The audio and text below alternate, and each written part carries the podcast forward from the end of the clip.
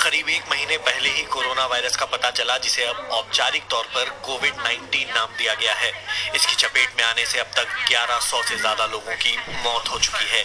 ये संख्या सदी के शुरुआती दशक में फैले सार्स वायरस से मारे गए लोगों से भी ज़्यादा है। वो सार्स वायरस कोविड 19 जैसा ही था, जिसने सात सौ चौहत्तर लोगों की जान ली थी। दुनिया भर में इससे संक्रमण के दसियों हज़ारों मामले सामने आ रहे हैं। कई इलाकों में सड़कें सुनसान नज़र आ रही हैं और इमारतें बंद पड़ी हैं। वहीं दूसरे क्षेत्रों में यात्रा पर प्रतिबंध लगा दिया गया है। जापान के योकोहामा में लंगर डाले एक जहाज़ पर 170 से ज़्यादा लोग कोविड 19 वायरस से संक्रमित हैं। उस जहाज़ पर साढ़े तीन हज़ार से ज़्यादा लोग सवार हैं, जो वहाँ से निकल पाने में असमर्थ हैं।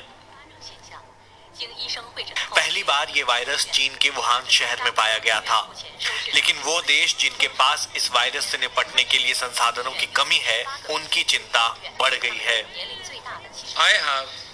मेरी एक बड़ी चिंता ये है कि अगर ये वायरस वहाँ चला गया जहाँ स्वास्थ्य व्यवस्था कमज़ोर है तो ये काफ़ी खतरनाक हो सकता है। चीन के अधिकारियों ने इस वायरस के प्रति जो रवैया अपनाया उसकी निंदा हो रही है। विश्व स्वास्थ्य संगठन में वायरस का पहला मामला 31 दिसंबर 2019 में दर्ज हुआ था और इसके स्रोत की पहचान इस मछली बाज़ार के रूप में हुई थी।